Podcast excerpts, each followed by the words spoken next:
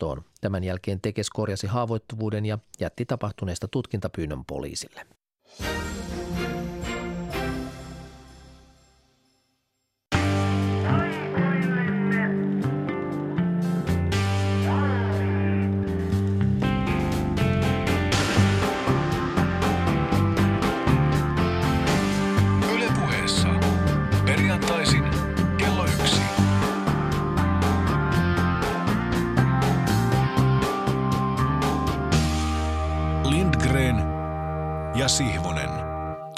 Oikein hyvää iltapäivää Helsingin Pasilasta. On aika taas puhua urheilusta seuraavan tunnin ajan. Ja urheilua tietysti tulee viikon aikana usein seurattua aika tiiviisti ja sitten sitä tälläkin viikolla oli ehtinyt ennen, ennen lähetyksen alkua miettiä sitä, että mitäs kaikkea tässä on tapahtunut, että tennismaailman huipulla Lontoon ATP-finaaleita pelataan, onko siellä Scotti Andy Murray vai Serbian Novak Djokovic lopulta sitten maailmanlista ykkösenä, viekö Henri Kontinen Lontoossakin turnausvoiton nelinpelin puolella Aiheuttaako Patrick lisää laineita NRissä vai tuleeko näitä 0 plus 0 pelejä? Viime yönä siis 0 plus 0 ja miinus 4 plus miinus sarakkeessa.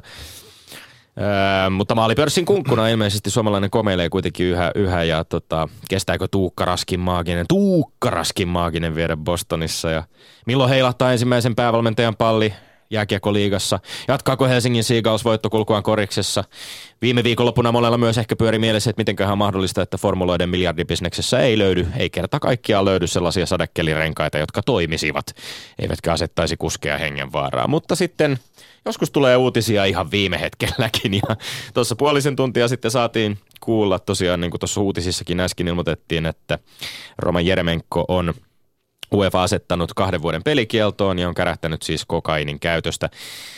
Öö, ja tästä nyt on pakko muutama sana ehkä, ehkä alkuun kuitenkin sanoa. Futistoimittaja Timo Innanen Maikkarilta jo eilen illalla vakaasti tuntui seisovan Maikkarin oman MTV3 oman doping scoopinsa takana, kun postaili sosiaalisen median yleisluontoisia huomioita siitä, kuinka kokainin käyttö jalkapallossa kyllä tulkitaan myös dopingiksi, doppaamiseksi. Ja on siinä tietysti täysin oikeassa. Kokaini on, on, tulkitaan piristeeksi, se on dopingia, eikä siinä juurikaan ole vastaan väittämistä, mutta sitä toki voi sitten pohtia, että onko Roman Jeremekko pyrkinyt ehkä tietoisesti parantamaan futissuorituksia vetämällä kokaiinia vai onko Roman Jeremenkolla mahdollisesti vakava huumeriippuvuus, joka on nyt sitten läikkynyt niin sanotusti siviilielämän puolelta työelämään kohtalokkain seurauksin. Ja tästä varmasti saamme saamme kuulla lisää sitten tulevina päivinä ja viikkoina.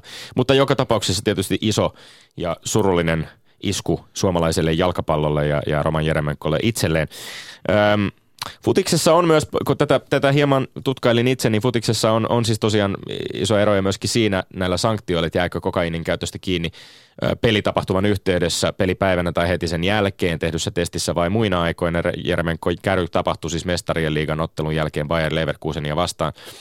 Ja esimerkiksi Englannissa on tapahtunut useitakin pelaajien kärryämisiä kokainista vuosien varrella, jossa paikallinen jalkapalloliitto ei ole edes julkistanut kärryneiden nimiä, kun on ollut kyse niin sanotusta viihdekäytöstä pelien ulkopuolella, miten ikinä se pelien ulkopuolisuus nyt sitten tarkalleen määritelläänkään, mutta joka tapauksessa on tiedossa, että esimerkiksi Englannissa julkisestikin kärynneiden ja tiedossa olevien futareiden, kuten vaikkapa Hull Cityn Jake Livermorein kohdalla, joka muuten lopulta jäi kokonaan ilman pelikieltoa, mikä on kiinnostavaa sekin, on ollut tällaisia tapauksia, joissa Englannin jalkapalloliitto on niin käsitellyt nämä tapaukset kokonaan salassa eikä ole edes julkistanut nimiä.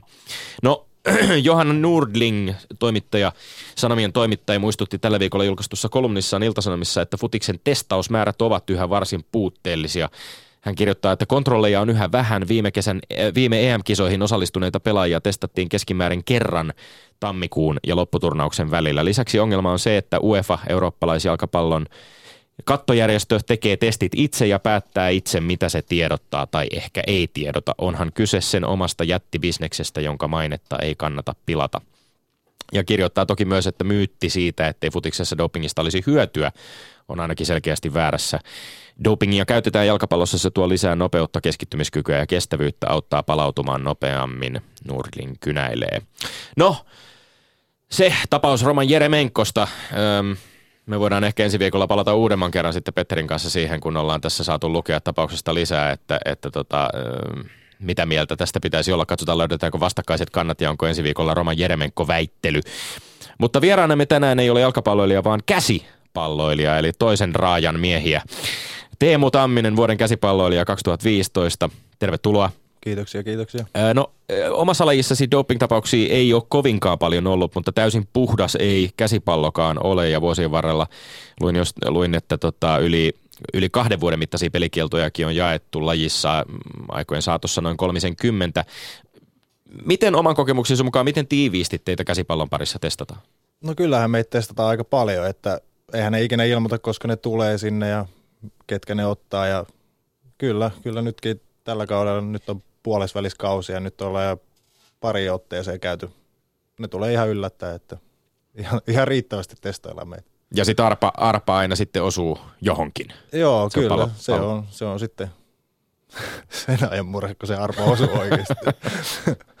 kyllä, kyllä. Öö, no, öö, Kiitos Teemu Tamminen. Me jatketaan käsipallosta hetken, hetken päästä vähän lisää. Puhutaan lajista paljon paljon laajemminkin, ei tietenkään pelkästään tästä näkökulmasta. Ja ainoa douppi, mitä täällä perjantaisin vedellään, vedellään, on tietysti urheilu, siis täällä meidän studiossa. Ja sen ympärille järjestellyt sanat. Sillä tänään, kuten joka perjantai kello yhdestä kahteen, me olemme Lindgren ja Sihvonen. Joo, ahkeria, ahkera kuulija siellä jo tietääkin, mitä pian tuleman pitää. Luvassa on puolin ja toisin melkopuoleinen karttukylpy, josta on kaukana leiritulileikit ja jossa sanallinen keppi laulaa ja pehmittää vastapuolen selkää, minkä ehtii. Ja lopulta hävinnyt ottelija on hetkellisesti sisäisesti henkihieverissä, vaikka esittääkin toki, ettei tässä mitään ja saa töin tuskin tekaistua naamalleen valehymyyn ja kakaistua paremmalleen onnittelut. Totuus on, vaikka tämä on vain hevosen leikkiä, että väittelymme häviäjällä on päivä, ilta ja yöpilalla. Minäkin jos menen Hämeenlinnaan hävinneenä, saan kukkuraksi vielä nuhteet häneltä, joka aamuisin vetää elämänkelloni vieterin. Panokset ovat siis kovat ja siksi sitä tekee kaikkensa voittaakseen. Kovaa peliä Pasilassa. Opponenttimme tapaavat kysyä, että onko siinä edes tolkku mukana, kun vastaamme myöntävästi tanssiin kutsuun ja alamme mylleröidä. Vastaamme perättäisin sanoin, väittelemme suomalaisen urheilun tähden ja puolesta – oppinut kuulija jo tajuaakin, että kyse on enemmän kuin siitä, kuuluuko politiikka urheilu vai ei, pitäisikö Hanspakke erottaa vai ei, onko jääkiekkoilussa väkivaltaa vai ei ja niin edelleen. Kyse on enemmästä. Kyse on siitä, että maksamme hinnan vaivojamme ja voimiamme säästämättä. Näytämme eteen, mitä suomalaisessa urheilussa ja huippuurossa pitäisi tehdä. Pitäisi väitellä, pitäisi olla eri mieltä. Pitäisi olla tukkanuottasilla akateemisemmin ilmaisten pitäisi muodostaa kaikkialle dialektista dialogia, jossa urheilun ja huippuurheilun suunnasta ja totuudesta kiistellään. Mä annan nyt läksyn kuulijalle ja koko suomalaiselle urheilu- ja huippuurheiluperheelle. Jokaisen, joka rakastaa urheilua, tulee uuteen vuoteen mennessä lukea urheilukirja nimeltä Saksan jalkapallon viritetty kone. Kirjoitapa ylös siellä kotona. Saksan jalkapallon viritetty kone – kirjoittanut Rafael Honingstein, suomentaja Petri Steenman, Likekustannus Oy.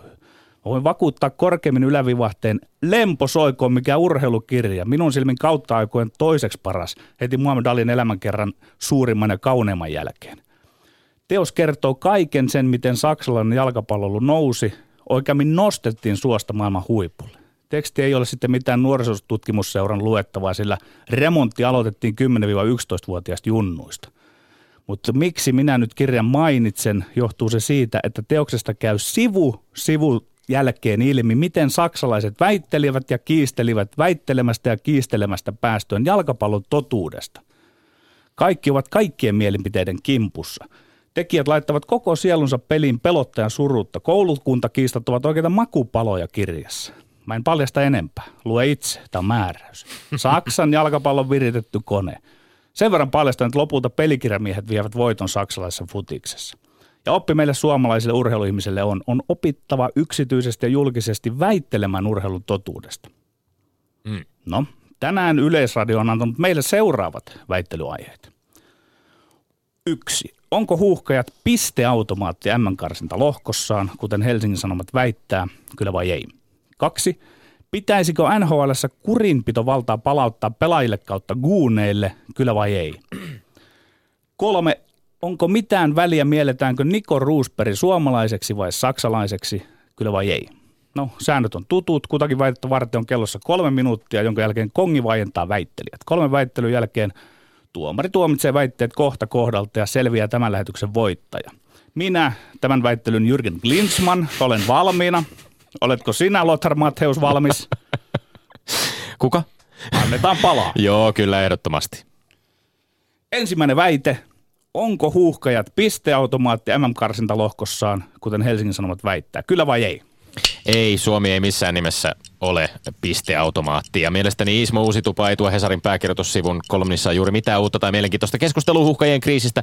Väitetään muun muassa, että huhkajat löytää aina jonkun tekosyyn tappioille, mutta jos on katsonut Suomen pelit Islantia, Kroatiaa ja Ukrainaa vastaan, kaksi näistä vielä vieraissa, vaatii mun mielestä aikamoista pokkaa väittää, että Suomi on päästänyt vastustajat helpolla, eli ollut pisteautomaatti. Raskaista pelaajamenetyksestä huolimatta joukkue on taistelu ja raatanut ja hävinnyt jokaisen näistä pelistä niukimmalla mahdollisella marginaalilla. Vain Kroatiaa vastaan esitys oli luokattoman passiivinen. Islanti ja Ukraina sai kumpikin tehdä täyden päivätyön Suomen kaatamiseksi. Ja kyllä, pakken huuhkajilla on myös ollut karsinoissa huonoa tuuria. Oho. Hei, kyllä, kyllä on pisteautomaatti. Sellaista joukkuetta kuten huuhkajat, joka ei saa pisteen pistettä lohkossa, on perusteltua kutsua urheilukansakielellä pisteautomaatiksi. En oikeastaan kykene keksimään huuhkajia parempaa esimerkkiä, josta on soveliasta käyttää epiteettiä pisteautomaatti, eikä sanaa pisteautomaatti tarvitse edes laittaa lainausmerkkeihin. Jos mm. tänään perjantaina kokoustava puheenjohtaja Pertti Alajan palloliitto ei ymmärrä laittaa Hans Pakkia pihalle, mä pahoin pelkään, että huuhkajat jatkaa pisteautomaattina lohkossa myös ensi vuoden puolella. Okei, okay, no koitetaan löytää nyt jotain yhteistä tässä, missä me ollaan samaa mieltä. koska, koska Uusi Tupa myöskin kirjoitti Hesarissa, että sen sijaan ottelusta toiseen käytetyn pelisysteemin epäonnistumista ei ole tunnustettu, vaikka Ukraina-ottelun toinen puoli, joka osoitti, että luopuminen kolmen topparin linjasta paransi otteita. Ja tämän voi kuka tahansa varmaan allekirjoittaa. Minä allekirjoitan se.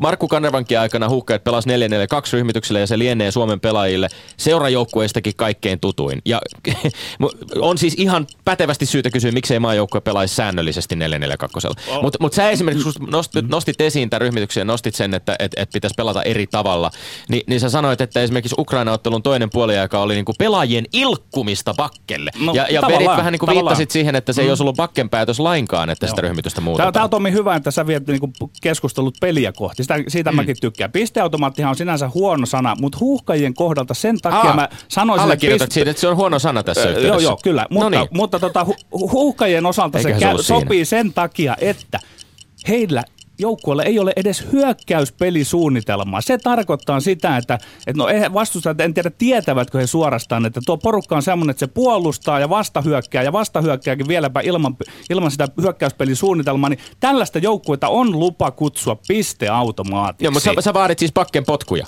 Niitäkin muun muassa, mutta, mutta se ei liity varmaan nyt varmaan tähän väittelyyn sinänsä, vaan mä sanon, että semmoinen joukkue on pisteautomaatti, joka lähtee jopa kotikentällä vain puolustamaan, eikä kiinnity modernin mun Suomi on useimmissa näistä otteluista Kroatia-peli lukuun ottamatta tehnyt melkein kaiken mahdollisen. Mieti nyt vähän niitä poissaoloja, mitä on ollut. Roma Jeremenko käytännössä niin, melkein seli, seli, seli. Verparim Hetema seli, melkein seli, seli. poissa. Ei se ole selittelyä, seli, jos seli, meidän seli. tasoisella maajoukkueella puuttuu Tommi, avainpelaajia kerta toisensa jälkeen. Siellä on herra Jumala Sakari Mattila ja Markus Halsti keskikentän keskellä.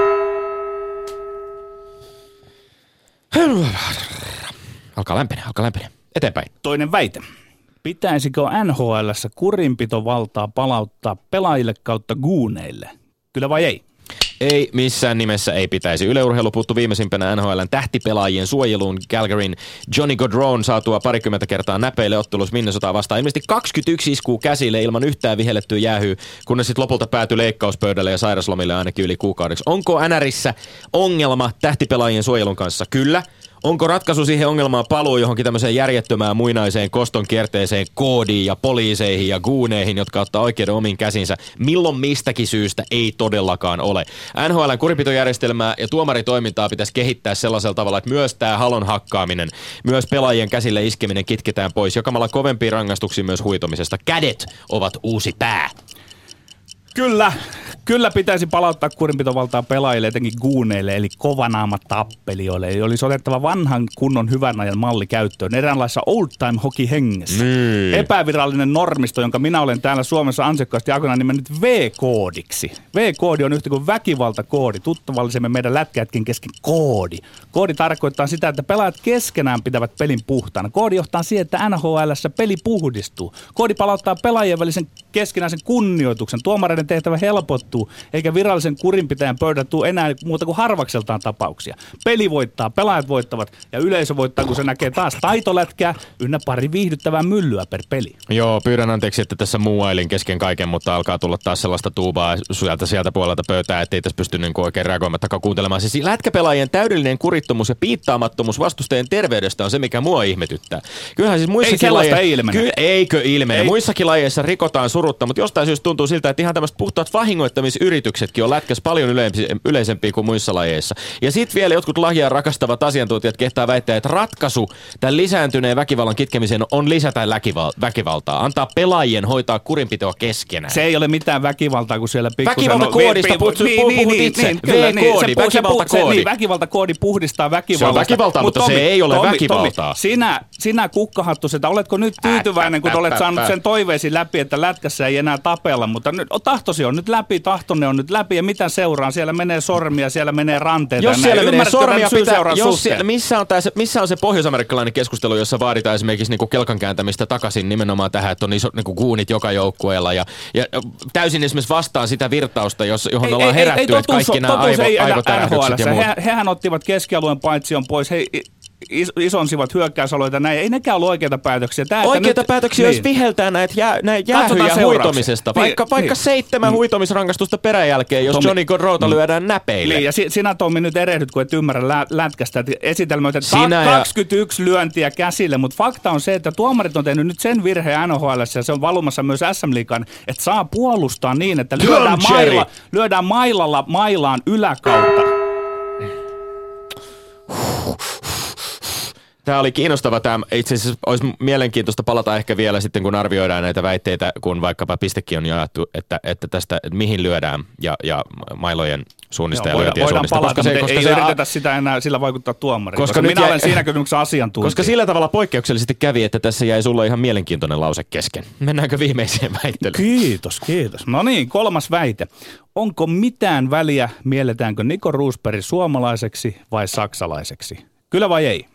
Kyllä, tietysti on. Ja tietysti Niko Roosbergin suomalaisilla juurilla on väliä, koska urheilu on leikkiä, jossa täysin sattumanvaraisista syistä pidetään aina jonkun puolta. Niko Roosbergin kohdalla toi sattumanvarainen syy on tietysti se, että sen, sen faija on ensimmäinen suomalainen F1-maailmanmestari Keijo Keke Roosberg. Ja vaikka itsensä täysin mieltääkin saksalaiseksi, niin Niko Roosbergin kaksoiskansalaisuus on semmoinen erityisen iloinen asia, koska se antaa tavallaan sekä saksalaisille että meille suomalaisille mahdollisuuden pitää Nikon puolia ja riemuita hänen puolestaan. Ei näillä lakeuksilla kuule Petteri Mäkihyppy tai alppihiihtokaan juuri enää kiinnosta, kun edes puoliksi suomalaiset urheilijat ei niissä pärjää. Mutta eikö pitäisi ilota si- iloita siitä, että formuloissa on sentään puolen tusinan parhaan joukossa puolitoista suomalaista. Puolet ja. Puolitoista, Huhhuh. puoli tusinaa ja puolitoista. No niin, hei, hei, ei ole, ei ole mitään väliä minkä maalaiseksi Niko Kekenpoika Roosberg Suomessa tai Saksassa tai maailmalla mielletään. Ei siellä enää, herra mun vereni, 2016 Suomeen ajeta Mersulla maailmankartalle. Muistaakseni jo Keke Roosberg otti itse etäisyyttä suomalaisuuteen. Hän ilmoitti olevansa maailman kansalainen. Vain pöllöpäät, hashtag pollopaat, olisivat tekemässä tuon maailmankansalaisen pojasta sen enempää suomalaista kuin saksalaista. Mun silmin maailmankansalainen Niko Roosberg on ajamassa Formula 1 kohti maailmanmestaruutta, saman kuin maailmankansalainen isänsä Keijo ajoi 80-luvun alussa maailmanmestariksi. Ei. Sitä paitsi näyttäisi, että ei Niko Roosberg ole olemuksessa ollenkaan saksalaista arroganssia eikä suomalaista sisäänpäin kääntyneisyyttä. Hän on mun mielestä enemmän jotain ruotsalaista letkeyttä ja voittajaluonnetta, jos luonnehtia pitää. Mistä se, onko se tullut sitten Keke Roosbergin synnyinmaasta se vai? Ja tämähän on, tämähän on kiinnostavaa, että se, se mies, joka puhuu siitä, että ei urheilussa kansalaisuudella tulisi olla mitään väliä, niin se todellakaan. heittelee ilmoille tällaisia täysin tyhjänpäiväisiä stereotypioita kuin saksalainen arroganssi No tai joo, suomalainen sisäänpäin urheiluun. Ne ei kääntyneisyys. kuulu urheiluun, se kuuluu siihen ei, muuhun ei, se, ei se, niin että kuin- me puhutaan Nikon kansalaisuudesta tai siitä, että miten mi- mielenkiintoa kohdistuu formuloihin tai siihen, että onko hän puoliksi suomalainen vai ei. Ei se liity siihen, että tarvitsisi ajaa Suomea maailmankartalle tai etteikö Niko Roosberg No tai Keke liittyy? voisi Mihin, kokea tar- mihin te itseään te maailman kansalaisiksi. Mi- miten No, se ylevöittää? Mi- onko- mitä tunnetta se lisää Onko, urheilun millä, onko herra Jumala, tässä, jos tässä kysytään, että onko sillä mitään väliä, onko millään mitään väliä? Urheiluhan leikkiä, on leikilläkin on väliä. Ja siinä leikissä on väliä sillä, kuka voittaa. Ja sitten sen Tommi. jälkeen on väliä myöskin sitä, että mistä ne voittajat tulee, ketä he ovat, ketkä heidän voittoja juhlivat. Me suomalaiset, no me, mehän on tavallaan annettu Tommi, saksalaisille keken Tommi. kautta, Nikko. Tommi. Tämä tu- Tommi, mahdollinen sä- tuleva maailmanmestari. sinä- sinä Schumacheri Vettelin jälkeen seuraava. Sinä olet, sinä olet Tomi Uppiniskainen nuori mies. Parisuhteet on mulle opettanut, toista ei voi muuttaa, mutta mä en voi sua muuttaa. Enkä saa, mutta mä voin, saanko esittää edes kysymyksiä? Hmm? Ö, mihin sitä tarvitaan? Mi, mitä se ulkourheilullinen kuorma ylevöittää siinä, että millä lailla sinä, miksei sinulle riitä se meidän, urheilu? Meidän, se mikä meidän, siis meitä, Mihin sitä kokonaan, kokonaan, sitä kokonaan oma kysymys on sillä, onko sillä lipulla esimerkiksi kuljettajan nimen vieressä mitään Niin. väliä. Me voidaan olla siitä ehkä samaa mieltä. Aha, Mutta se no mikä niin, meidät hyvä. erottaa on se suhtautuminen tähän leikkiin, jossa niinku omien puolella seisominen tai jollain tavalla omiksi Niin, kun- koettujen puolella seisominen yhdistää meitä. Joo, joo, joo, joo mutta siis, mi, siis Joo, joo, joo. Tosta, otetaan tosta klippiä ja tehdään mainoksia. Joo, joo, mutta mut, mut siis, mut, siis, sä, sä tämä, pitkä viive lähdet on loppuun ja se- mä en päässyt prässäämään ollenkaan. Se ei, mä ymmärrän sen, mutta toi, toi sun viimeinen rutistuksesi, se kuvaa niin, kuin niin hyvin näitä molempia meidän tuntoja. Ja onneksi me voimme jatkaa tätä keskustelua hetken päästä tuomarimme Teemu Tammisen kanssa. Ja te voitte myöskin jatkaa tätä keskustelua internetissä, Twitterissä, jossa hashtagillä LS-puhe löytyvät kaikki tämänpäiväiset väitteet. Ja myöskin äh, voitte antaa äänenne sille, että kumpi meistä äh, tällä kertaa teidän mielestänne vei voiton. Kohta katsotaan, kumpi Teemu Tammisen mielestä vei voiton. Yle puheessa. Lindgren ja Sihvonen. No niin, ole Teemu Tamminen hyvä, ota ne diktaattorimaiset tuomarin nelkeitä tuomitse väittely kohta kohdalta. Haluamassa järjestyksessä tietysti. No joo. Ensimmäinen kysymys oli pisteautomaatti huuhkajat. Tommilla oli kyllä todella hyvät perustelut tähän asiaan ja vaikka kuinka haluaisin itsekin, että suomalainen palloilulla ei pärjää, niin tota, se on vaan harmi, että ne ei saa sitä voittoa ja antaisit pisteitä oikeasti pois, mutta Tommilla oli niin hyvät perustelut tähän ja oikein harmittaa Suomen, Suomen jalkapallon puolesta, että ne ei saa niitä voittoja. Se, sille nyt ei vaan voi mitään, että vastustajat on kovia ja todellakin puuttuu avainpelaajia paljon. Niin, tässä on äh, välihuomiona ehkä, ehkä vielä voisi esittää sen, että eh, kun on paljon puhuttu esimerkiksi siitä, että nyt eh, historiallisesti Suomi jäi kalenterivuoden aikana kokonaan ilman voittoja, maaotteluvoittoja, ei voitettu ketään. Eh, Historiallista toki eikä kauhean usein tapahtunut, mutta kuitenkin 24 aikaisempaakin tällaista vuotta on käsittääkseni ollut, jolloin on sama, sama, sama sattunut. Mutta sitten jos niitä lähtee purkamaan vähän miettimään, että ketkä, mitkä näistä vastustajia on sellaisia, jotka olisi tavallaan niin kuin ennakkoon pitänytkin voittaa, niin aika vähän niitä sieltä löytyy loppujen lopuksi. Siellä on ehkä Kosovo on semmoinen selkeä tapaus, joka olisi pitänyt kyllä voittaa ja silloin jäätiin tasapeliin kotikentällä, mutta tiukka on ollut futisvuosi, eikä se tästä kauhean paljon helpommaksi tunnu muuttuvan loppupuolella, kun tulee nyt tämä Roman Jeremen kuutinen ja kaikkea. Joo, ja onhan se pisteautomaattisana vähän sillä lailla kömpelö, koska aina peli on 0-0 ja ei, ei se mikään automaatti ole huuhkajatkaan sentään. Että Niin, mutta- niin kyllä tuossa oli Ukrainan valmentaja, legendaarinen entinen pelaaja Shevchenkokin totesi ennen, ennen peliä, että he ovat kyllä valmistautuneet siihen, että Suomi tulee raatamaan. Ja toinen puoli, joka oli siis Ukrainaa vastaan, se oli hienoa katsottavaa, koska Suomella oli rehellisesti sanottuna ihan yhtä paljon paikkoja kuin Ukrainalla siinä matsissa. Ja jos jos nyt Helkkari Soikoon olisi Markkanen neljästä metristä onnistunut saamaan pallon häkkiin tai muutamasta muusta paikasta, niin sitten voitaisiin taas olla vähän eri mieli. Mutta äh, joka tapauksessa tämä siis kallistuu ilmeisesti tänne, tänne puolelle. Kyllä, kyllä joo. Pelin rohkeudesta tekisi mieli kysyä vielä vähän tästä, koska käsipallon ö, kohdalla myöskin maajoukkueessa on, on, on viimeaikaisten pelien yhteydessä muun muassa puhuttu pelirohkeudesta ja, ja teidän päävalmentajana on muun muassa kommentoinut sitä, että nyt on tämmöinen sukupolvi, joka ymmärtää, että pitää, pitää niin kuin riskillä loppuun asti vääntää, pitää pelata ylipäänsä 60 minuuttia, pitää pelata pelit loppuun asti. Mistä se rohkeus sitten tulee jotenkin, että, tai rohkeus versus pelko, kumpaa se keikataan? Niin, no en mä tiedä. Me ollaan nyt pari vuotta puristettu palloa liikaa, kunnioitettu liikaa vastustajaa. Ne on maailman tähtiä, me kaikki seurataan niiden pelejä täällä Suomen kylmissä oloissa ja internetin välityksellä. Ja nyt me Itävaltaa vastaan ei kunnioituttu, että me oltiin ren, ei puristettu sitä palloa, oltiin rennosti ja jokainen näytti omat talenttinsa ja saatiin pisteet Itävallalta niillä kotona vielä, että se oli mahtava fiilis. Sopiiko tota semmoinen altavastaaja-asetelma, onko siihen, mennään myöhemmin pelitapoihin ja tämmöisiin, mutta että tuntuuko sinusta tällä hetkellä, että se sopisi Suomen käsipallomaajoukkueelle?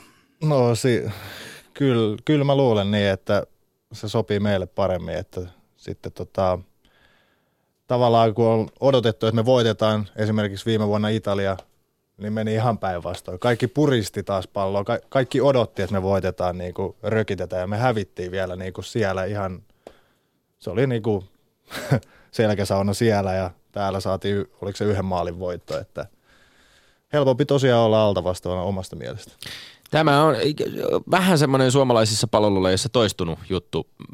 Tuntuu, että se edelleenkin on vähän sellainen, joka elää vähän palolulajista toiseen, että Suomi, Suomi pärjää ehkä paremmin silloin, kun se on altavastaajana ennakkosuosikin viittaa. Me emme välttämättä aina ihan kaikki me, me, aivan kuin minä olisin pelannut jossain.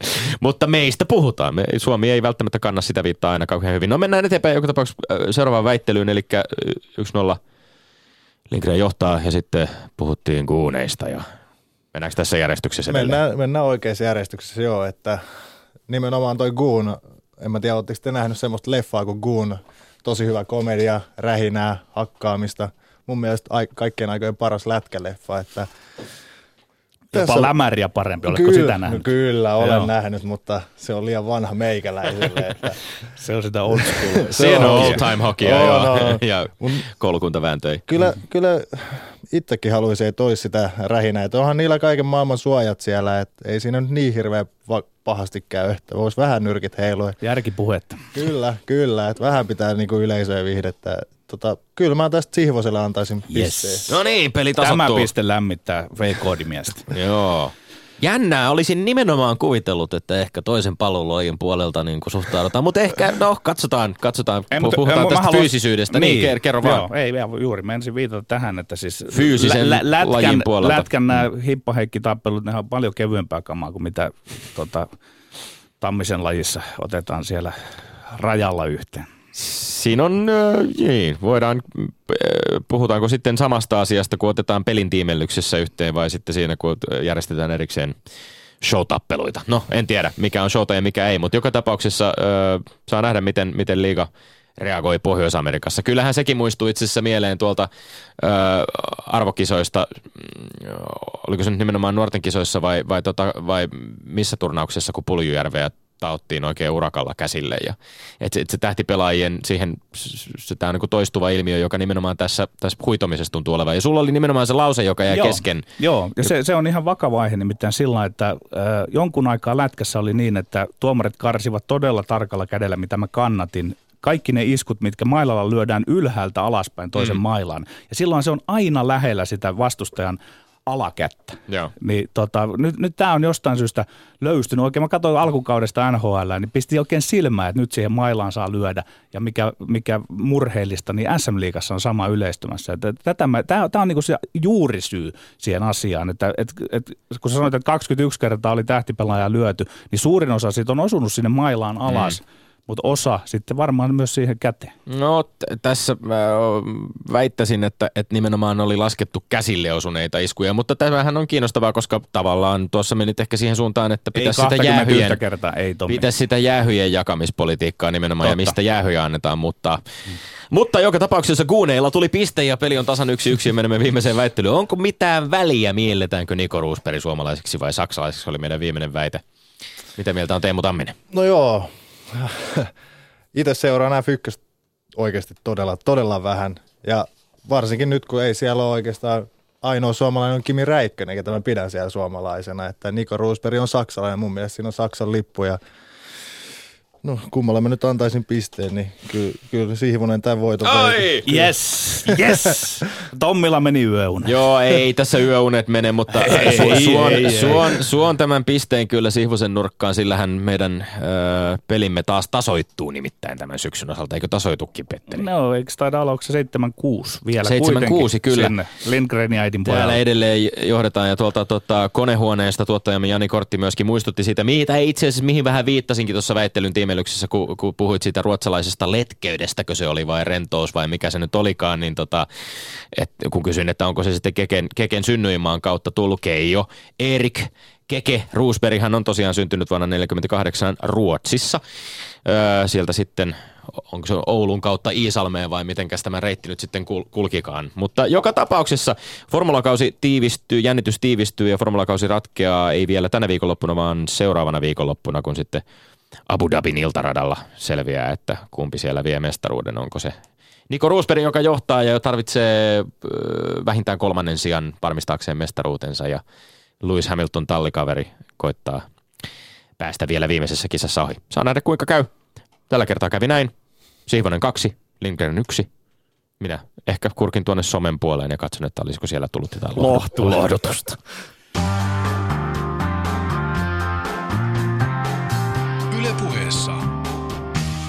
Lindgren ja Sihvonen. No niin, tämän kerran kun studion saadaan puhdasverinen maalintekijä, missä meillä Suomessa on niin joukkuepallopeleissä pulaa lajissa kuin lajissa, niin käytetään alkuun riittävästi aikaa siihen, että puhutaan siitä, miten se pallo sinne verkkoon laitetaan maalin perukoille. Teemu Tamminen, Riihimäen koksi maalipyssy, kuvaa yleisin tai muutama yleisin tapa, miten sä teet sen maali? Minkälaisista tilanteesta sun kohdalle niitä maaleja tulee enimmäkseen? No sanotaan, että se on aika joka puolelta, mutta suurin mun valtti on nopeus, että semmoisia yksin läpi tilanteita yksi yksi vastaan maalivahdin kanssa, eli meidän maalivahdin hyvästä torjunnasta mä pääsen juoksemaan sieltä niin sanottua laitaa pitkin ja veskari avaa mulle nopein kärki lähtijänä. Ja niistä tulee mun suuri osa maaleista. Eli ne on semmoisia niin suunnanmuutostilanteita tavallaan. Lätkässä puhutaan suunnanmuutospelaamisesta. No voisi sanoa joo näin, että Joo. vähän lukee, että, että saadaan me se pallo, että miten meidän puolustus pelaa. ja sitten sä karkaat sinne ylös. Kyllä, kyllä. Joo, no se, se vaatii varmasti myös yhteistyötä, että maalintekijöiden osalta monesti unohdetaan se, että siinä on myös ne pelikaverit, että varmaan kerropa vähän siitä, että minkälais, minkä tyylinen esimerkiksi tämä mainitsemassa tilanne on. Niin vaikka pallo ei kävisi kenelläkään muulla kuin sinulla. No siis, Siinä välissä. Mm. Joo, siis kyllä, kyllä se yleensä tulee jonkun muun syötön kautta mun maalipaikat, että varsinkin mun Aisa-pari Niko Römperi, joka jos mä en tee kymmentä maalia, hän tekee kymmenen maalia, että meillä on semmoinen tosi, tosi hyvä suhde niin kuin käsipallon kentällä ja kyllä, kyllä siis suurin osa mun maaleista tulee justiin toisten hyvästä työstä ja hyvästä torjunnasta, että en mä niitä yksin sieltä tee, jokaista tarvitaan. Entä sitten se tilanne, mikä sanotaan niin kuin useimmiten tulee maalikolle, kun sitä katsoo käsipalloa, että se on niin kuin, voi sanoa, että se nä- muistuttaa vaikka niin kuin lätkän ylivoimapeliä, että toinen pitää palloa ja toinen puolustaa siellä. Minkä tyylisiä maaleja niistä tilanteista teet enimmäkseen? No siis... Eli tämmöinen vähän niin kuin staattisemmin, hitaammin Niin. rakennettu hyökkäys, jossa palloa jos- kuljetellaan joo, joo, pelaajalta siis toiselle. Joo, joo, meillähän on tietyt kuviot, mitkä, mikä tekee sen alkustartin hyökkäyspäässä, mutta suurin osa pelistä koostuu yksi vastaan yksi, mies vastaan mies. Sun pitää voittaa oma mies ja pelaa toiselle. Sitten siellä jommalla kummalla puolella on ylivoima, että se pallo rullataan eteenpäin tyhjään paikkaan ja sitten sieltä heitetään maaliin. Miten tota, semmoiset tilanteet, kun pääset, tiedät, että nyt pääset heittämään, niin kuinka paljon tulee katsottua, että miten se maalivahti siihen reagoi, vai päätätkö etukäteen, että minne sen pallon kiskaiset? No se riippuu, että onko se tällä hetkellä ensimmäinen maalipaikka vai onko se se kymmenes maalipaikka. Että kyllä mä tykkään viihdyttää yleisöäkin välillä, että tulee välillä tuommoisia kikkaskruibia ja flippejä. että, mutta en, yl, kyllä mulla on yritetty opettaa, että ensimmäinen heitto pitäisi olla aina täysin, mutta väliin sekin jää heittämättä. Että, kyllä, kyllä mä joka peli ennen seuraan, että ketä siellä on maalissa ja kyllä mä Suomessa tiedän. Kyllä. Niin ilmeisesti jos pysytään vielä tässä ma- maalin tekemisessä, niin sulla tavallaan motivaationa tai semmoisena, mikä innosti sua nuorena, kun olit pelannut futista, oliko se 13-vuotiaaksi asti, Joo. niin, niin kun sitten kaverin, kaverin kanssa lähdit, lähdit kokeilemaan äh, käsipalloa, niin yksi semmoinen innostava tekijä oli se, että sai tehdä enemmän maaleja. Onko se se euforia, joka maalin tekemisestä syntyy, joka sitten niinku tavallaan veisut sen pali, äh, lajin pariin? Joo, kyllä sanotaan niin, että se just se maalimäärä, mitä tästä tulee, että joskus tulee 60 maalia niin kuin lasketaan molempien joukkojen maalit, että koko aika mennään eikä ole semmoista niin kuin tylsää, sanotaan niin kuin tylsää hetkeä, että päättyisi 1-0 peli. Ei, mä, en, mä en tykkää semmoisesta nyt ei varsinkaan enää, että käsipallossa mennään koko aika ja sattuu ja tapahtuu. Että. Millainen sä olit jalkapalloilijana silloin junnu, junnu vuosina si, sitä ennen? Oliko? No hyökkäjät olin, että kyllä sielläkin tuli tehtyä maaleja, mutta Suomen kesä, tiedätte kyllä minkälainen se on, niin tota, kyllä tuo hallin lämpöisessä mieluummin on.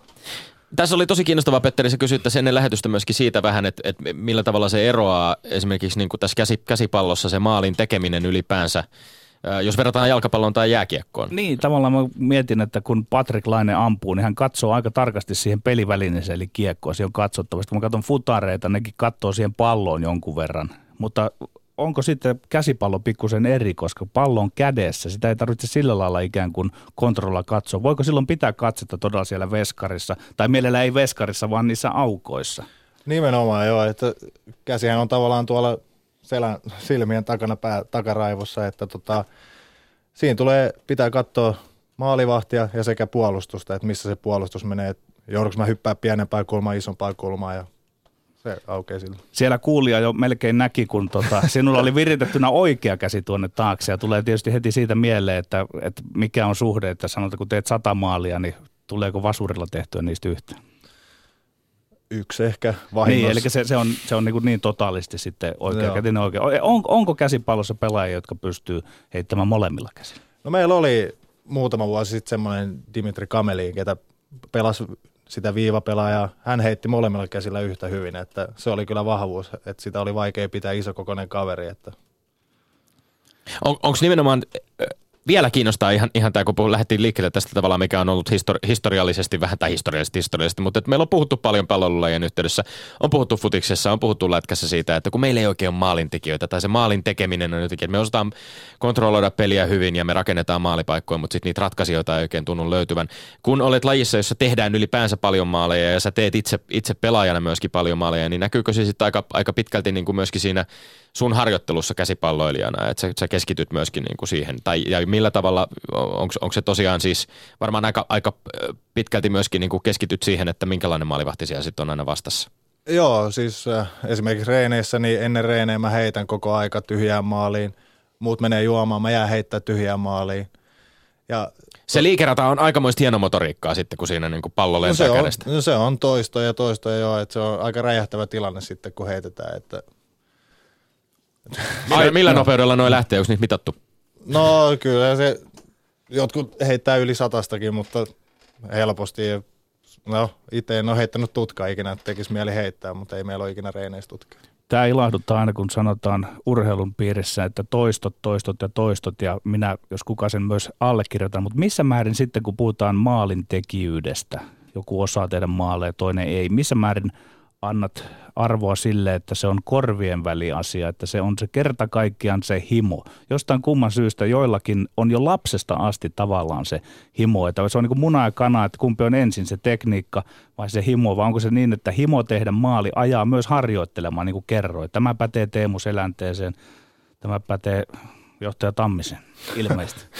Joo, kyllä, että mä oon ollut pienestä pitäen, että mä vihaan häviämistä, että en, se on tullut äitiltä ja isin noista lapsuuden kasvatuksista, tota noin, että öö, iskä piti mulle reenejä, kun mä olin pieni hiekkakentällä, vaikka hän ei valmentanut jalkapalloa, hän juoksutti mua ja potki palloa maaliin, että ei mulla siellä ollut ketään muuta, yksin mä siellä potkin ja harjoittelin näitä tilanteita. No entäs tämmöinen kysymys, saisit ihan vapaasti valita, mainitsit Jan Rönnbergin, eli pelitoverisi ja ää, sai, pääsisit, pääsisit, Niko Rempe. Hänen poikansa. Niko, Niko joo, anteeksi. niin tota, ää, saisitte valita semmoisen tilanteen, pääsisittekö yhteismielisyyteen siitä, että kumpi syöttää ja kumpi tekee? Riittäisikö sinulle, su- suostuisitko siihen, että sinä syötät ja hän tekee? Joo, siis todellakin ollaan tehty monta hienoa maalia. Et meillä, mekin reenataan kaksi niitä kuvioita, että Karjala tehtiin viime vuonna semmoinen, että mennään, mä menen yksin läpi, mutta Niko tuleekin takaa, mä heitän sille ilmaa, se heittää ilmasta maalin.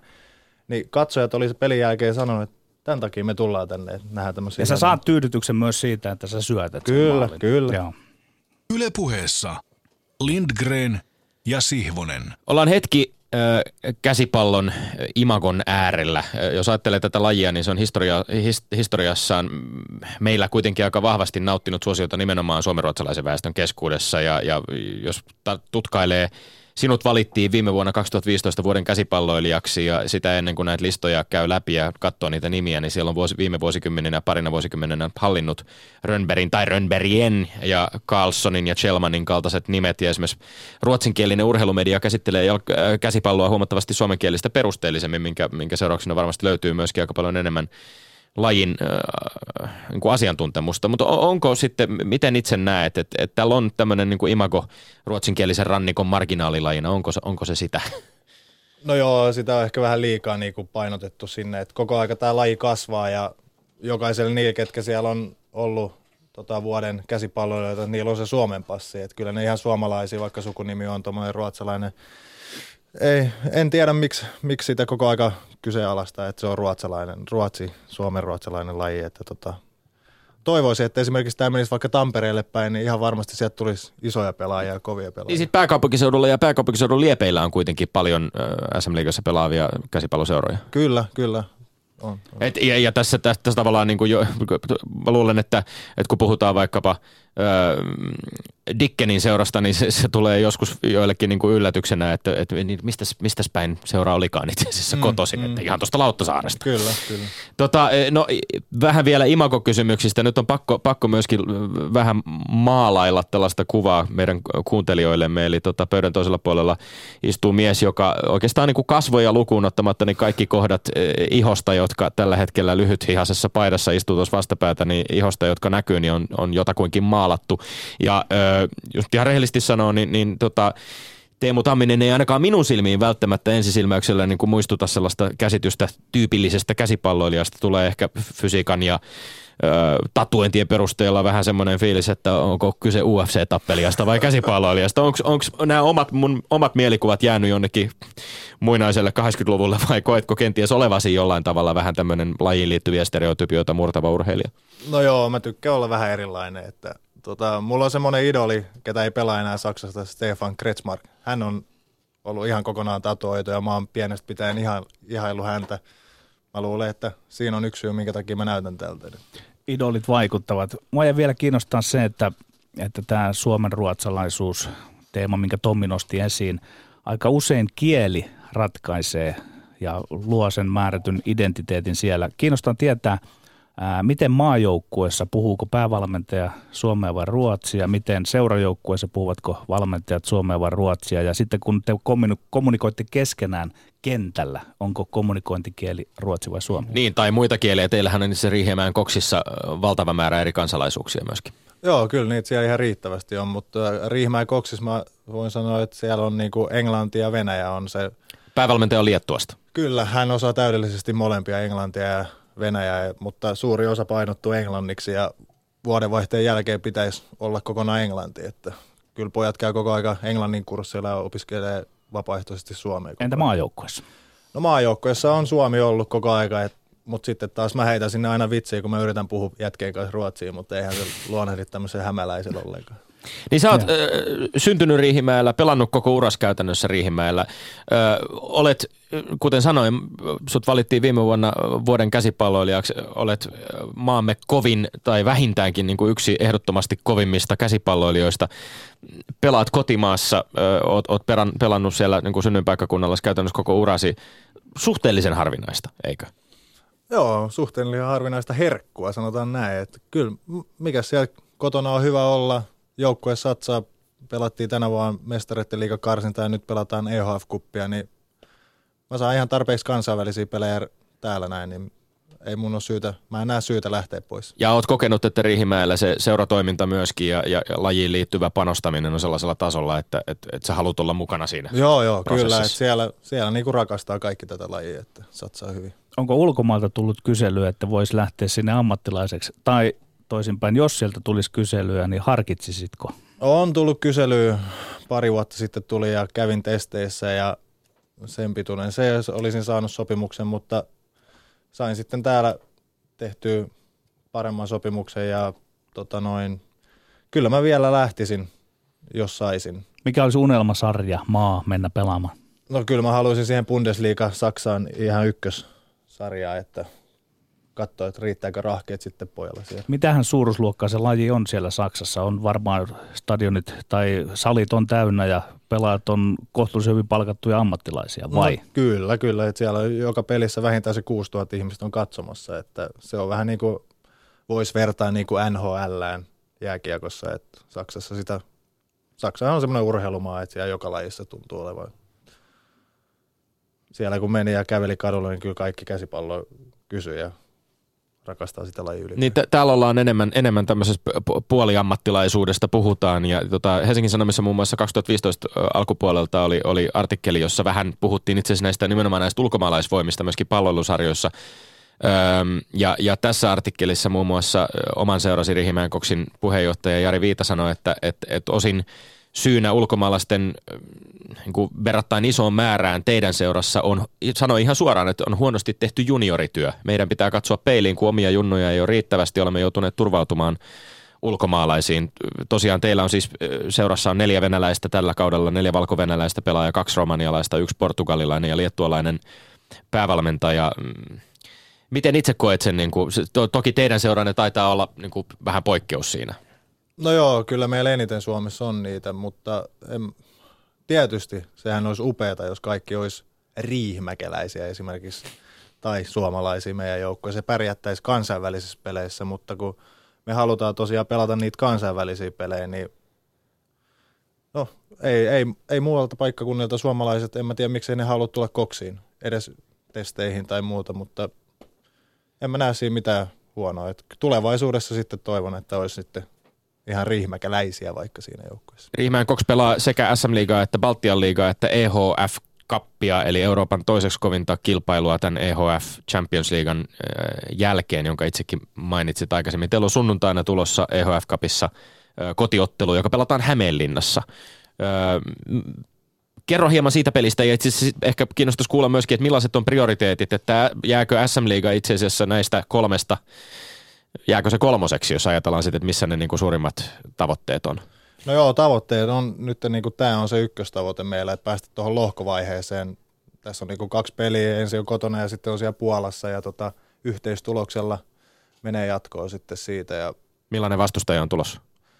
Iso kokonen, puolalainen jengi, siellä on pari valkovenäläistä ja olisiko ollut hollantilainen yksi pelaajakin niillä ja tota, sopii meille, mitä videolta on näyttänyt, että mielenkiinnolla oota, että Hämeenlinnassa on peliä ja toivon, että sinne tulee hämeenlinnalaisia tietysti muualta paikkakunnalta, tietysti tuokaa katsoa kaikki. Sekä kentän kokoon että sitten katsomoihin liittyvien ö, asioiden takia te ette, te ette näitä europelejä pysty pelaamaan kotiareenalla. Riihimäellä. Joo, joo, että Riihimäellä on rakenteilla, että tulevaisuudessa pitäisi olla sitten pari vuoden sisällä kuulemma halli, missä pystytään sitten pelaamaan näitä kansainvälisiä pelejä. Meillä riksu, siellä pitää olla molemmin puolin katsomo ja meillä on puoli metriä liian lyhyt riksussa se. Ja mielenkiinnolla oota, mitä tulee.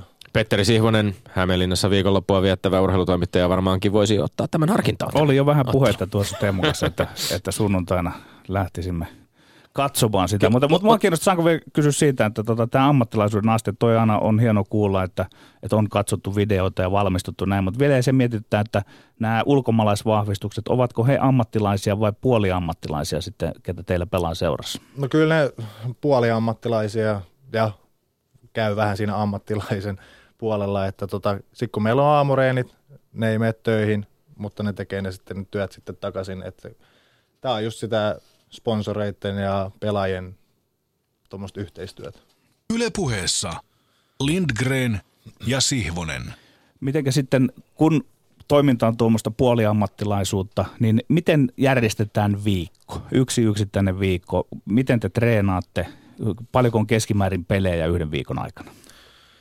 No yleensä pelit on keskiviikko lauantai SM-liigassa ja sitten meillä on öö, 5-7 kertaa viikon reenit. Sunnuntai on ihan pyhä päivä, paitsi nyt tämä tuleva sunnuntai, kun pelataan siellä Hämeenlinnassa, että sitten ei kyllä urheilla ollenkaan, että katsotaan telkkarista vaan. Eli tämä on tietyllä tapaa on sitä, mitä kohti sanotaan 15-20 vuotta sitten lätkässä alettiin mennä, että ollaan niin kuin osittain jo treenataan myös aamutreenejä ja muuta. No entä sinun oma harjoittelusi, teetkö itse ekstraa? Näyttää, että olet ihan hyvässä tikissä kyllä. No joo, varsinkin kesällä sitten, kun ei ole joukkuereenejä, niin kyllä silloin tulee, että muutenhan tässä pää hajoaa, että kun ei pääse juokseen eikä salille ja muuta, mutta kyllä meillä niin paljon on joukkueen kanssa, että, että sitten se menee oikeastaan palautumisreenaamiseen se oma aika, että hierontaa ja muuta saunassa käymistä. No entä se oma treenaaminen sitten, onko se, treenataanko peliä, jonkunlaisia niitä drillejä, missä väärin on fysiikkaharjoittelu, onko sitä ohessa mukana? On joo, että se on yleensä se fysiikka-aamu, tuommoinen kropaherättely, se on meillä aamureeneissä. Tietysti meillä on kyllä palloreeneissäkin siinä alku, alkulämmittelyt kevyillä painoilla, mutta joo, se riippuu vähän nyt, kun on kauden tärkeä peli tulossa, niin sitten käydään enemmän kuvioita ja vastustajia läpi. Niin fysiikasta kun puhuttiin, äärimmäisen fyysinen laji, ko- va- paljon kontaktia ja tästä tähän vähän jo päästiinkin tuossa, kun puhuttiin, puhuttiin lätkästä ja, ja tota, fyysisistä yhteen, yhteenotoista, mutta saman tapaan kuin vaikkapa koripallossakin, niin tätä kontaktia on kuitenkin säännöillä rajattu aika tarkkaan käsipallossa, että, että esimerkiksi sivusta tai takaa ei saa ottaa kontaktia toiseen pelaajaan. Ainakin mun oma mielikuva on sellainen, että ihan hirveästi semmoista niinku sikailua ei tapahtu. Onko tämä väärä mielikuva? Tapahtuuko peleissä myös vähän No välillä voi tulla semmoisia pieniä yliampumisia, mutta ei niitä niinku tahalteen siellä tehdä. Et se on niinku mies vastaan mies ja suoraan kasvotusten niin kuin voi ottaa semmoista pientä painiotetta, mutta kyllä se silleen herrasmies laji on, että kaikki tietää, että et sä nyt lähde repiä takapäin niin kuin kädestä, että sitten, sitten sattuu kaikki. Niin ja sitten toisaalta tämmöistä niinku trash talk-puoltakin tuntuu löytyvän. Pelasitte viime keväänä finaaleissa kauniaislaista HC Vestia vastaan, niin kommentoit omaa vääntyäsi Vestin Steen Tomlaa vastaan näin.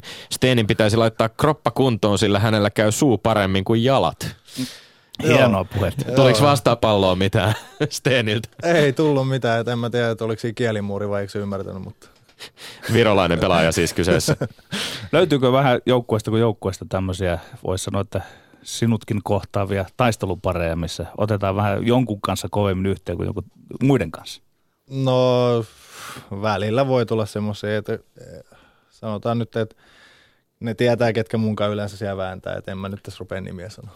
Miten tuommoinen, tässä fysiikasta vielä, fysiikkapuolesta tulee mieleen myöskin sitten se taktinen puoli, kun puhutaan sitten, miten, millä tavalla takt, taktinen peli äh, käsipallo on. Se on ainakin peli, jossa selkeästi Niinku, oma mielikuva myöskin on se, että pelin tempon suhteen niin kuin vaihtelut voi olla tosi valtavia. Et välillä mennään ihan tuhatta ja sataa päästä päähän ja sitten toisinaan taas niin kuin vähän grindataan hitaammalla tempolla ja, ja perusteellisemmin sitä niin kuin va- vastustajan peliä puhki. Plus sitten vielä tämä niin sanottu clock management, eli niin kuin tavallaan se kello, kun on, on, on kello koko ajan, jota myöskin jollain tavalla hyödynnetään ja, ja se pitää ottaa niin kuin vahvasti, vahvasti huomioon. Öö, millainen fyysinen kokemus tämmöinen yksi käsipallopeli, joka 60 minuuttia kestää, niin on? No kyllähän se, että tosi fyysinen, että jos varsinkin pelaa sen 60 minuuttia yksi pelaaja, niin tota, kyllä siinä palautusjuoma on kohillaan sen jälkeen, että, ja hiki tulee. Että, tota, tota, tota. Millaiset sun peliajat yleensä on niin yksittäisissä peleissä? No tänä vuonna, kun on tullut uusi valmentaja, niin se on ottanut kuormitusta pois, että edellisenä vuosina mä oon pelannut sitä täyttä minuuttia koko aika, että nyt on ollut, että ollaan pelattu puoliksi melkein jo, koko joukko ollaan pelattu, että kun meillä on pelejä melkein 70 tänä vuonna, niin otetaan kuormitusta jokaiselta pois. Tuntuuko se, että se auttaa omaa suoritusta, kun pääsee pikkusen hapot laskee ja sitten taas kohta pääsee uudesta, vai ootko jo liian urautunut tottunut siihen, että sitä peliaikaa pitäisi olla se 60 minuuttia? no joo, pelin aikana tietysti suutututtaa, että perhana, että se ottaa taas vaihtoa, mutta pelin jälkeen, kun kroppa ei niin paljon satu ja seuraavissa reenissä on taas tikissä, niin arvostaa sitä sitten. Joo, ja aina pitää verrata huippuihin. Sanotaan, että vaikka siellä Bundesliigassa, niin tuskin siellä kukaan pelaa 60 minuuttia, vai?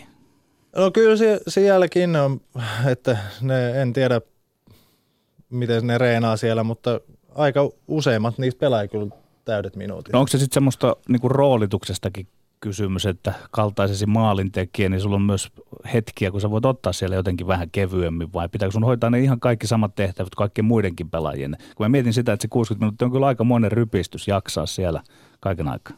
No joo, että ky, äh, kyllä meillä tota valmentaja on se, että jos näyttää siltä, että mä rupean siellä jotain loikoille tai laita käsiä polveet puuskuttaa, niin sitten varsinkin hän ottaa heti pois, että – kyllä aina täysin pitää mennä. Puhutaan hetken aikaa vielä lopuksi Suomen maajoukkueen, Suomen käsipallomaajoukkueen, miesten maajoukkueen tilanteesta. EM-jatkokarsinnoissa tuossa pari viikkoa sitten tapahtui monen sensaatiomaisena pitämä vierasvoitto Itävallasta, minkä jälkeen sitten kotona melko selvin numeroin tuli takkiin kivikovalta Espanjalta, mutta, mutta joka tapauksessa yksi voitto, yksi tappio näissä jatkokarsinnoissa, jatkokarsinnoissa jatkokarsintalohkossa. Teidän päävalmentaja Kai Kekki antoi ekasta pelistä joukkueelle arvosanaksi 10 plussan ja toisesta 5 miinuksen. Miten sä itse Teemu Tamminen näit, onko nämä arvosanat aika paikkansa pitäviä? Kyllä ne on, että itse harmitti kaksi päivää se Espanjan pelin jälkeen, että siinä mietin, että miten voi käydä noin. Vähän aavisteli, että oli liian hyvä alku. Kymmenen maalia mullakin ekassa pelissä ja tokassa yksi maali, että kyllä harmitti tosi paljon, että ihan oikeat arvosanat mun mielestä. Mutta teillä on, te kar, nyt karsitaan siis tokassa vaiheessa vuoden 2018 EM-kisoihin ää, ja, ja Suomen lohkossa on siis kolme ennalta kovemmaksi rankattua maata, Bosnia ja Herzegovina ennalta mainittujen Itävallan ja Espanjan lisäksi, eli on yhteensä siis 28 maata ää, seitsemässä lohkossa ja kaksi parasta pääsee suoraan kisoihin ja siihen sitten vielä paras lohko kolmonen. Teillä on kuitenkin alku, jossa te nyt yhden niin kuin ennakolta kovemmaksi rankatun vastustajan onnistunut kaatamaan. Seuraavaksi on sitten pelit jatkuu ensi vuoden puolella, mutta et miten sä näet itse teidän mahdollisuudet? No niin, kun mä oon sanonut jo viime vuonna, kun tätä alettiin kasaa tätä joukkuetta, että jokainen tästä joukkueesta, ketä pelaa omalla tasollaan, meillä on mahdollisuus voittaa. Et nyt kun otetaan varsinkin kotipeleissä Bosnialta ja Itävallalta vielä pisteet. Sitten on aika vahvoilla, eikö niin? No sitten on jatko, päästään sinne lopputurnaukseen, että toivon, että tupa on täynnä energia-areena ja saadaan se kahdeksas kenttäpelaaja sinne jeesamaan. Koska on seuraavat ottelut tarkalleen, muist- muistatko niitä päiviä? Mutta ne on, menee siis, Se oli siinä kevät, kevään puolella. Mä en Joo. muista tarkkaa päivää nyt. no me palaamme niihin joka tapauksessa täälläkin. Öö, Suomi on kerran aikaisemmin vuonna 1958 ollut kansainvälisten arvokisojen lopputurnauksessa, mutta silloin itse asiassa karsimatta. Ja, ja kyllä t- tavallaan niin kuin käsipallossa on vähän semmoinen samantyyppinen tilanne ehkä kuin futiksessakin, että siellä korkeimmalla kansainvälisissä arvokisoissa maajoukkue ei ole, ei ole päässyt pelaamaan ja, ja tota, mm, tätä yhtä melko kaukaista tapahtumaa lukuun ottamatta. Koriksen puolella, Lentiksen puolella on ollut aika voimakas tämmöistä niinku boomia, mikä on tullut myöskin sit näiden niinku kansainvälisten arvokisojen myötä. Samantyyppinen vaikutus voisi varmaan olla käsipallossakin, eikö? No joo, kyllä. Et, ja huomannut nyt, varsinkin tuo Itävalta-pelin voiton jälkeen, niin ihmiset otti paljon niin kuin enemmän, että aha, käsipallokin on tämmöinen laji. Et tuntuu, että Twitteri rä- räjähti niin sanotusti ja muuta. Että, ja halli oli heti täynnä, että kyllä se vaatii näköjään vaan suomalainen joukkojen menestystä, niin sitten se aukeaa kaikille. Ja Kyllä, t- tätä toivomme totta kai. Y- yksi kysymys on pakko esittää loppuun, kun käsipallosta puhutaan, ja tämä on tietysti se, itse asiassa tuottajamme Jani Kortin kanssa päädyttiin siihen, että tämä on kysymys, joka on pakko esittää käsipalloilijalle, koska aina keväisin, kun Cox ja Dicken kohtaavat, niin siihen, siihen, siihen, siihen teksti-tv-screenshottiin ja siihen hassutteluun, siihen Twitter-hassuttelun määrään, siihen ei sitten koskaan tule loppua. Mitenkäs siellä käsipalloilun puolella, miten te käsipalloilijat suhtaudutte tähän Cox Dicken hauskuutukseen? Onko hauskaa Teemu Tamminen? No eihän siihen kyllästy. Että se on va- me puhutaan jo joukkoja, se on eilen, romant- eilen romantiiko.